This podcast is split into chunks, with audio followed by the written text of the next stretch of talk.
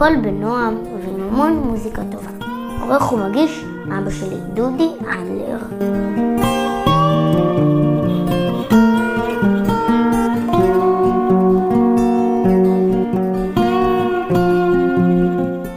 שלום למאזינות ולמאזינים, אנחנו ברדיו חנה, בתוכנית כנועם שיח, איתכם אה, באולפן דודי אדלר. נתבקשתי על ידי מאזינים לספר מעט על אה, עבודת הקליניקה שלי.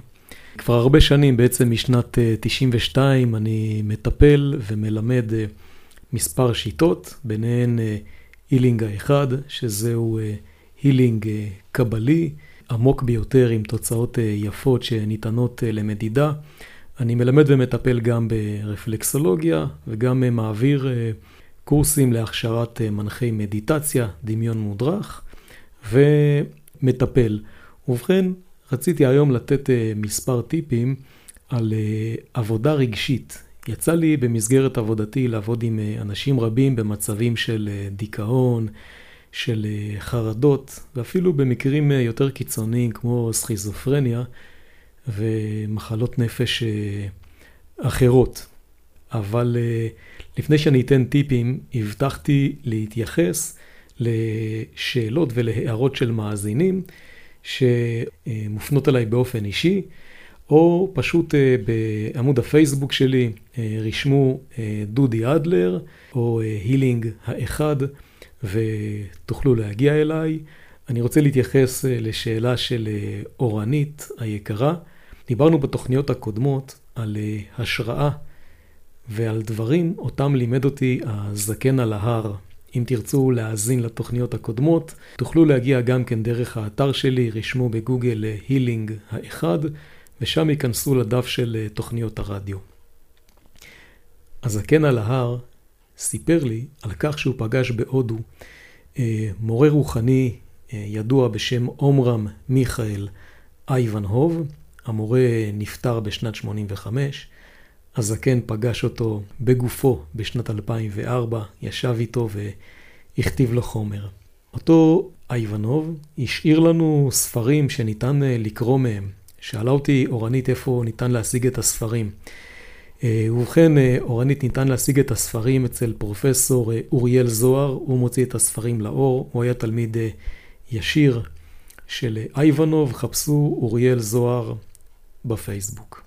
תודה לך גם אה, פרופסור אוריאל זוהר על ההערות המחכימות ועל התובנות שאותן שיתפת אותי בעקבות התוכנית. ובכן, טיפ ראשון שאני רוצה לחלוק איתכם, הוא טיפ אה, שנבדק במחקרים מדעיים. מצאו שכאשר אדם מחייך, המוח שלו מפריש הורמונים שיוצרים מצב רוח טוב. לא צריך להיות שמח בשביל זה, מספיקה התנועה המכנית של הפה, בכדי שהמוח יתחיל אה, להפריש את אותם הורמונים, ומניסיון אישי אני מתרגל את זה כשאני צריך. אה, אצלי אחרי כ-40 דקות חל שיפור ניכר במצב הרוח. אבל זה די אישי, יכול להיות שאצל חלק מכם השיפור יחול אחרי 5 דקות, 10 דקות, 20 דקות, חצי שעה, אולי שעה.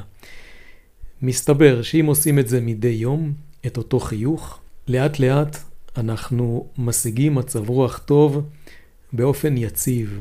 המוח מתרגל אל הדפוסים שאותם אנחנו אה, מראים לו. כאשר המוח מתרגל למצב שבו אנחנו מחייכים הרבה, המצב הפנימי שלנו הופך להיות יותר יציב והמצב רוח משתפר לאורך זמן. טיפ נוסף ומעולה שאני רוצה לחלוק איתכם, הוא בעצם תרגיל שגורם למוח שלנו לעבוד ולשדר הרבה גלי אלפא. ישנם אה, מספר אה, סוגים של גלי מוח. בשנים 2003-2004 אה, עבדתי במכון לרפואת השינה בבית חולים תל השומר, ובין השאר עשיתי בדיקות EEG, רישום של גלי מוח. ראינו שכאשר האדם רגוע, כאשר הוא לפני שינה, כשהוא עוצם עיניים. המוח משדר הרבה גלי אלפא. אה, גלי אלפא זה בעצם אה, תדר שבו המוח עובד חמישה עד שמונה גלים בשנייה, אם אני זוכר היטב. מסתבר שכאשר אדם מבצע תרגילי הרפייה, המוח שלו נכנס מהר מאוד למצב של גלי אלפא, ומשדר אותם הרבה במהלך תרגיל ההרפייה, הדמיון המודרך והמדיטציה. כאשר אנחנו בגלי אלפא, אנחנו רגועים, שלווים יותר, בטוחים יותר ומחוברים יותר לעצמנו. הדבר עוזר לנו גם לקבל החלטות שהן הרבה יותר אה, נכונות ומיטיבות איתנו. גם כאן אני רוצה לעבוד עם uh, מחקרים, ראיתי הרבה מחקרים. כאשר עשיתי את התואר, את התואר השני שלי בהתפתחות הילד באוניברסיטת בר אילן, uh, מצאתי הרבה מחקרים שמראים את הקשר בין מצב רגשי לחוזק של המערכת החיסונית. נתנו לאנשים לתרגל תרגילי הרפייה שונים, סוגים שונים של מדיטציה ודמיון מודרך, ומצאו שאנשים שמתרגלים מדי יום באופן קבוע לכל הפחות 20 דקות. לא רק שהמצב הרגשי שלהם משתפר, אלא המערכת החיסונית משתפרת והם הופכים להיות יותר בריאים. מצאו קשר ישיר בין המצב הרגשי לחוזק של המערכת החיסונית, ומצאו שתרגילי הרפאיה, דמיון מודרך ומדיטציה בעצם משפרים לנו את המצב הרגשי ומחזקים את המערכת החיסונית. כאשר אנחנו מתרגלים באופן קבוע מדי יום ועל פי המחקרים לפחות 20 דקות, היות שהמוח משדר הרבה גלי אלפא, אנחנו הופכים לרגועים, אבל לאחר זמן מסוים שבו אנחנו מתרגלים, המוח מתחיל לזכור את הדפוס הזה, אם אנחנו מתמידים, ומתחיל לשדר הרבה גלי אלפא מכוח האינרציה גם במהלך היום, כך שבחיים היומיומיים האדם הופך ליותר רגוע. הוא לא משתנה, אלא הוא מוציא החוצה את מצב התודעה האמיתי של הנשמה שלו. ואם יודעים אה, להתחבר למצב הפנימי של הנשמה, בקבלה, בחסידות, אנחנו קוראים לזה עליית נשמה, שבה אנחנו יכולים להתחבר לעצמנו, אנחנו מוצאים שברירת המחדל שלנו, שהנשמה של כל אחת ואחד מאיתנו נבראה, בטוחה, שלווה, מאושרת, אהובה ואוהבת. אם נתרגל תרגילי הרפייה באופן קבוע, ועוד מעט אני אתן דוגמה, אה, שמאוד מאוד קלה לתרגול, המוח שלנו ישדר הרבה גלי אלפא, ולאט לאט הוא יתרגל עליהם וישדר את זה מכוח ההרגל. כך שנתחבר לעצמנו ונהיה הרבה יותר רגועים ביום-יום.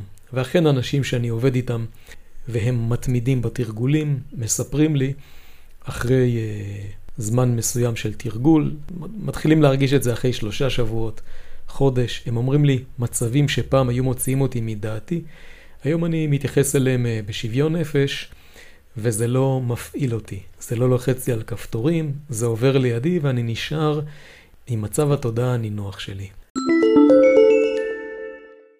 תרגיל הרפאיה כזה שניתן לתרגל הוא בעצם ספירה לאחור. אם אנחנו עוצמים עיניים, אנחנו יכולים לספור מ-100 עד 1 בלב, בקצב שנעים לנו. הספירה לאחור יוצרת הרבה גלי אלפא. אני ממליץ לעשות את התרגיל הזה כמה פעמים ביום, ואם אנחנו מאוד מתוחים, אם נעשה את התרגיל הזה בכל שעה, וזה כמעט לא דורש כלום, ברגע שנתמיד, תוך חודש, בעזרת השם, בדרך כלל, נתחיל לראות ממש שינוי.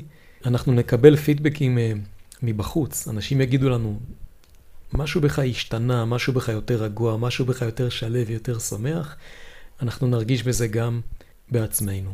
אני רוצה לספר לכם שלאחרונה כאשר אה, תרגלתי בעצמי ונכנסתי למצב של גלי אלפא, ואפילו לגלי תטא, גלי תטא הם גלים שהמוח משדר בזמן חלום או בזמן חיזיון. כאשר אנחנו כביכול חולמים בהקיץ, נביאים ראו את הנבואה שלהם בגלי תטא. גלי תטא זה גלים שהמוח יותר שקט בהם מגלי אלפא. אם אני זוכר נכון, זה בעצם אה, שלושה עד חמישה גלים בשנייה, זה מאוד איטי ואז אנחנו מקבלים אה, דימויים חזותיים.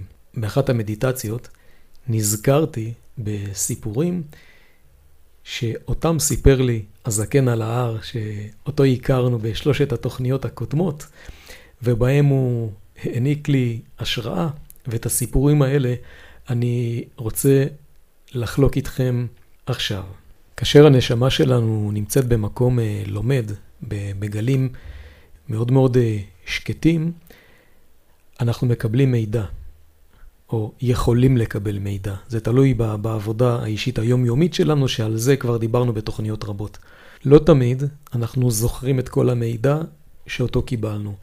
ואכן אני מספר לכם דברים שאני זוכר אותם, ולא סופרו בתוכניות הקודמות. בעצם אל המידע הזה נחשפתי כתוצאה מתרגילי הרפאיה. ובכן, אותו זקן שנמצא על ההר סיפר לי את הסיפורים האמיתיים לחלוטין, שאותם אני מעביר לכם. הוא סיפר לי שלפעמים כאשר אנחנו במצב גבוה שבו אנחנו מאוד שלווים ונכנסים לענווה פנימית ולוויתור, מתחבר אלינו כוח גבוה, תיארו את זה גם מקובלים ונביאים, שלפתע הגוף שלהם מתחיל לזוז, ולא כי הם מזיזים את הגוף, כוח עליון מזיז אותם. הוא מספר לי שהרבה פעמים תוך כדי מדיטציות או תוך, או תוך כדי טיפולים שהוא עשה, אה, הוא התחיל לזוז. ולפעמים גם המטופל מתחבר לתדר הזה ומתחיל לזוז. פעם הוא העביר הרצאה על אה, קריאת הילות והסברים להילות על פי הקבלה. אחד האנשים שנכחו בהרצאה, הוא מסר לי פרטים, אבל אני לא אתן פרטים על, על האיש, הוא איש מוכר, נכנס בתום ההרצאה, הוא ראה את ההילה שלו. על פי צבעי ההילה, הוא ככה בעדינות שאל אותו, תגיד, איך מצב הרוח שלך? אותו בן אדם סיפר שהוא מתמודד עם מצב של אה, חרדה, חרדה קשה ודיכאון קשה, שבעצם מנטרלים אותו מהיכולת לעבוד במשך כשלושה חודשים בכל שנה. אותו בן אדם קיבל טיפולים, ובמהלך הטיפולים הוא שכב על המיטה, אבל הוא פתאום, המיטה התחילה לזוז והבן אדם התחיל להתנדנד. כלומר, אותו תדר שהמטפל נכנס אליו, יכול להשפיע על התדר שבו נמצא המטופל, ואותו מטופל התחיל להתנדנד למרות שהוא היה בשכיבה. כל המיטה זזה, מאוד בלט שהראש שלו התחיל לזוז. סיפור נוסף שכרוך בהתנדנדות, שאותו אני רוצה לחלוק איתכם, שסיפר לי הזקן, כאשר נולד בנו הבכור והוא הביא אותו הביתה, הוא החזיק אותו על הידיים בעמידה, ולפתע הוא התחבר לאותו תדר והתחיל להתנדנד. התינוק, בנו, שכב אה, על ידיו, הוא שכב על שתי הידיים שהיו מושטות קדימה, אה, ראשו אה, היה תחת יד שמאל, הגוף היה תחת יד ימין, וכאשר הוא התחיל להתנדנד קדימה ואחורה, התינוק בעצמו התחבר לתדר, הוא היה בן מספר ימים, וגם הוא התחיל להתנדנד קדימה ואחורה. אפשר לשאול, אולי הוא התנדנד בגלל התנופה שהוא קיבל מהאבא שהתנדנד, אבל הוא לא התנדנד לאותם כיוונים שעליהם התנדנד הזקן, הוא פשוט התנדנד לכיוונים אחרים. כביכול אם זה היה טבעי, התנועות התנגדו אה, אחת לשנייה, אבל כל אחד התנדנד לכיוונים שונים, למרות שהתינוק היה על הזקן. סיפור מרתק נוסף, אותו סיפר לי הזקן. הוא אומר לי, דודי, בשנת 2000 אה, הייתי בהודו, בדרמסלה, מקלוד גנג', אה, למדתי שיטת אה, ריפוי מסוימת, ובמהלך מדיטציה, פתאום ראיתי בעיניים עצומות, כפי שאני רואה בחיי, בחיי היום-יום. מה, מה היה שם? ספר לי, ככה התעניינתי. הוא סיפר שמורה מסוים היה, עשה לו חניכה רוחנית. הוא ישב אה, בחדר, בחדר היה שטיח מקיר אל קיר, המורה היה בגרביים, הדלת של החדר הייתה פתוחה, והוא אמר לו, תבצע עכשיו מדיטציה, ועוד כמה דקות אני אכנס אל החדר ואני אעשה לך חניכה רוחנית. לאחר מספר דקות, אה, מספר לי הזקן, הייתי שקוע במדיטציה, ופתאום אני רואה את המורה נמצא מאחוריי, ואני רואה שהוא מזיז את הידיים ועושה כל מיני תנועות, ואני בכלל בעיניים עצומות ורואה אותו מאחוריי. עכשיו, לא יכולתי לשמוע אותו, בגלל השטיח, הגרביים, הדלת הייתה פתוחה, לא היו רעשים, אני פשוט רואה אותו כאילו שאני מסתכל עליו בעיניים פקוחות. חשבתי, אולי אני מדמיין, אולי הוא לא באמת שם. פקחתי עיניים, הסתובבתי לאחור וראיתי שהוא אכן נמצא שם ועושה את מה שראיתי שהוא עושה. חזרתי לעצום עיניים, המשכתי ב... ב... לקבל את אותה חניכה רוחנית. לפתע פתאום אני רואה את ידו מתקרבת אליי ונוגעת לי בעין השלישית. ידעתי מתי היד תיגע בדיוק, כי ראיתי אותה מתקרבת עד שהיא נגעה. וככה הנגיעה הזאת לא, לא הקפיצה אותי. ושוב, זה היה בעיניים עצומות. לאחר מספר דקות, מספר לי הזקן, דודי, אני ראיתי את אותו מורה, נמצא משמאלי ועושה תנועות מסוימות.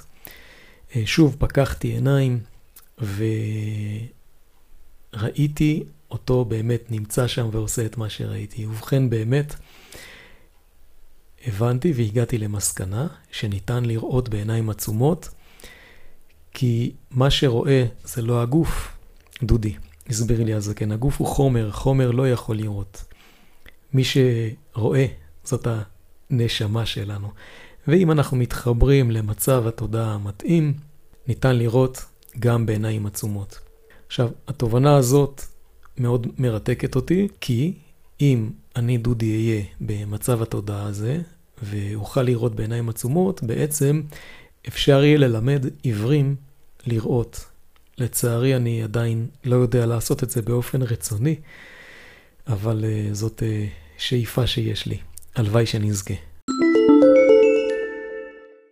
רוצה קצת uh, סיפורים על uh, שיחות עם חיות? שאל אותי הזקן. כן, בוודאי, סיפרת לי כבר כמה, אני אשמח לשמוע. ובכן, אומר לי הזקן, עוד סיפור שקרה בהודו, בפושקר. ישבנו שם כמה חברים בצעירותי. היה שם חמור מאוד מסכן. כנראה שהעמיסו עליו יותר מדי, הרגליים שלו הקדמיות היו עקומות. אותו חמור לא הרשה לאף אחד להתקרב אליו, לא לבן אדם ולא לבעל חיים. החמור היה מנודה, גם בקרב החיות. כאשר הייתה אה, ערימה של אה, ירקות, או, או אפילו פסולת שהחיות התרכזו מסביבה, היו שם אה, חזירים ותרנגולות וחמורים אחרים ופרות שהלכו ברחוב, כולם היו נאספים מסביב ואוכלים, ותמיד הם היו מגרשים את אותו חמור. אם החמור היה מוצא אוכל, הוא היה מגרש את החיות האחרות ובועט בהן. מאוד ריחמתי על החמור הזה, סיפר לי הזקן. היה לי פעם אה, פרי שקוראים לו צ'יקו, יש באמת פרי כזה, זה פרי שנראה מבחוץ כמו קיבי, בפנים הוא בצבע חום, יש לו טעם של תמר, ממש טעם של תמר, ומרקם דומה לאגס. רציתי לתת את הפרי הזה לחמור.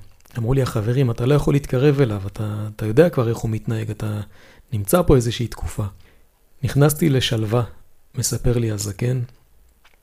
התחלתי לדבר עם החמור בלב.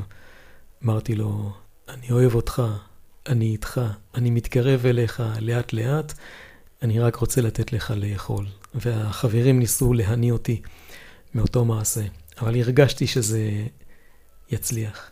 התקרבתי לאט לאט אל החמור, דיברתי איתו בלב, נעמדתי לפניו, הוא לא פגע בי, הנחתי לידו את הצ'יקו, הוא התכופף, אכל אותו, ליטפתי אותו, הוא הרשה לי ממש ללטף אותו. זה היה מקרה מרגש, כי הוא לא הרשה להתקרב אליו ובוודאי לא ללטף אותו. יש לך עוד סיפורים על חיות? שאלתי את הזקן. כן, הוא ענה לי, אני אספר לך דווקא סיפור ש... שקרה בבנימינה, מהודו. נטוס לבנימינה. הכל אפשרי, נכון? כן, אמרתי לו. נסעתי עם הבן שלי באוטו, וראינו זיקית שהולכת על הכביש במקום שהיו במכוניות. אמרתי לבני, בואו נעצור את המכונית בצד, נזיז את הזיקית מהכביש כדי שהיא לא תידרס. הגענו אל הזיקית, בינתיים היא כבר הצליחה לצאת מהכביש, אבל המדרכה הייתה לוהטת, ממש, והמרחק שהייתה צריכה לעבור כדי להגיע לאיזשהו שיח שהיא תוכל ללכת עליו היה גדול. נעמדתי במרחק כמטר מהזיקית, נכנסתי לשלווה, הרגשתי אותה, ואמרתי לה בלב, בואי אליי, תטפסי לי על היד, אני אעביר אותך לשיח. ואכן הזיקית התחילה ללכת אליי, נעמדה לי על היד, נשארה בביטחון, הלכתי, הלכתי עם בני, שמנו אותה על מקום שיש בו הרבה שיחים. היא עברה בעדינות מהיד שלי אל השיחים והלכה משם. ואז אמר לי, בני, אבא, עכשיו אני מאמין לך שאתה יודע לדבר עם חיות. בוא אני אספר לך עוד uh, סיפור מרתק על הודו, ממש uh, נס שקרה לי, אמר לי הזקן. נס שיכול להזכיר לנו את uh, חג סוכות, שעכשיו עברנו אותו. פעם, במצב מדיטטיבי עמוק ביותר, עלתה בי תמונה שאני נמצא בבית עץ עם שתי קומות. אני יושב במרפסת שבקומה השנייה, מתחתה היא שדה תירס, ומאחורי שדה התירס נמצא נחל. לאחר uh, זמן מסוים אני נמצא אצל חברים, ואני רואה על הקיר בסלון תלויה התמונה המדויקת עם אותו בית עץ, מרפסת, שדה תירס ונחל, תלויה בסלון. שאלתי את החבר, איפה צילמת את התמונה הזאת? אני מכיר את המקום הזה. הוא ענה לי, בעמק פרווטי בהודו. היה לי חשוב להגיע למקום ולמצוא את אותו בית מדויק לצורך איזו עבודה רוחנית שעשיתי, מספר לי הזקן. טסתי להודו. הגעתי לעמק פרווטי, יצרתי קשר עם החבר, שאלתי אותו על מקום מדויק. הוא אמר לי בכפר שנקרא פולגה. הגעתי לפולגה, התחלתי לחפש את הבית, תיארתי אותו לאנשים, לקחו אותי לכל מיני בתים שם, ולא מצאנו את הבית המדויק. אה, מפולגה המשכתי לכפר שנקרא קלגה, מספר לי הזקן, כדי להגיע מפולגה לקלגה צריך לרדת לעמק, להגיע לנהר, לטפס בהר ולהגיע לאותו כפר שנקרא קלגה. באותו כפר, מספר לי הזקן, הייתי במקום שנקרא הבית היהודי שהופעל על ידי זוג ברסלבים מקסים. למדנו שם הרבה ליקוטי מוהר"ן, והחלטתי להמשיך לחפש את אותו בית. ניסיתי לבקש מאותו חבר מיקומים יותר מדויקים, והתחלתי לרדת מההר אה, מפולגה שוב לכיוון קלגה, ירדתי מההר, הלכתי בעמק, הלכתי ליד הנהר, טיפסתי שוב על ההר, חיפשתי בתים, מצאתי בתים מאוד מאוד דומים, זה באמת סגנון הבנייה שם, אבל לא מצאתי את הבית המדויק. באיזשהו שלב, סיפר לי הזקן, ופה אני מתקרב אל הנס, פניתי לקדוש ברוך הוא ואמרתי לו, אם כך וכך אני ממש מבקש ממך איזשהו סימן, אני כבר לא זוכר לאיזה צורך הייתי צריך את הסימן. אני מבקש שיהיה לי ככה בזמן הקרוב עץ ערבה. לא יכול היה להיות שם עץ ערבה באופן טבעי, כי, כי הייתי על הר בגובה כמה מאות מטרים מעל הנהר, ועץ ערבה צריך מים, הוא גדל ליד הנהר ולא כמה מאות מטרים יותר גבוה. לא עברו 20 שניות, מספר לי הזקן, ואני נמצא ליד עץ ערבה גדול. צמרמורת אחזה בי, ניסיתי להבין, אכן, התרחש נס. המשכתי בדרכי חזרה לקלגה, לאותו מקום שבו התארחתי, היות שלא מצאתי באותו יום את הבית המדויק. אגב, לא מצאתי אותו בכלל, סיפר לי הזקן. למסע היו כנראה מטרות אחרות, את הבית לא מצאתי. חיטטתי את רגליי באותו יום, ירדתי מההר אל העמק, חיפשתי בעמק, עליתי, ירדתי, באמת, התאמצתי מאוד. אני זוכר שבדרך היו לי סימנים רבים. רציתי לדעת איך חוזרים לקלגה, ובכל פעם ביקשתי מה, מהקדוש ברוך הוא, תן לי איזשהו סימן שיראה לי לאיזה כיוון ללכת עכשיו. הלכתי במקום אה, שבאמת אה, לא היה את מי לשאול, לא עברו שם אנשים, זה בטבע יפהפה. ואכן בכל פנייה היה לי סימן, ובלי לדעת את הדרך, רק על ידי סימנים שהאל נתן לי בטובו, הגעתי באופן מדויק בחזרה למקום שממנו יצאתי בקלגה. כאשר הגעתי, פתחתי ליקוטי מוהר"ן באופן אקראי, ואני רואה שם, וזה אולי יהיה קשר, קשור לחג סוכות, שבו בארבעת המינים אה, נמצאת לנו גם הערבה. אני פותח תורה שכתוב בה, נצח והוד, תרי בדי ערבה. נצח והוד אלה הן ספירות קבליות שהמיקום המדויק שלהם הוא הכליות, כליה ימין וכליה שמאל, אבל משויכות גם לרגליים, גם לאשכים, לשחלות ולחצוצרות. אני מרכז כעת אה, מידע מספרי קבלה רבים.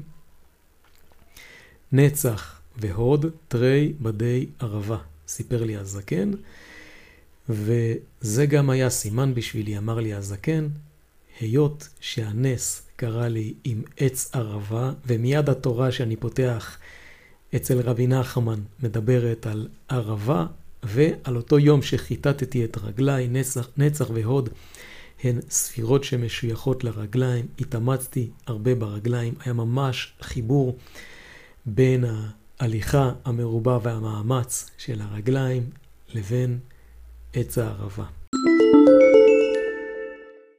הייתי מאוד רוצה לשתף אתכם בסיפורים רבים ואמיתיים שקראו לזקן על ההר, אבל uh, התוכנית שלנו מסתיימת. אני מבטיח, מבטיח לספר את הסיפורים שאני זוכר בתוכנית הבאה. ובכן, אני רוצה לאחל לכם סוף שבוע נעים, שבת שלום, ולהתראות בתוכנית הבאה.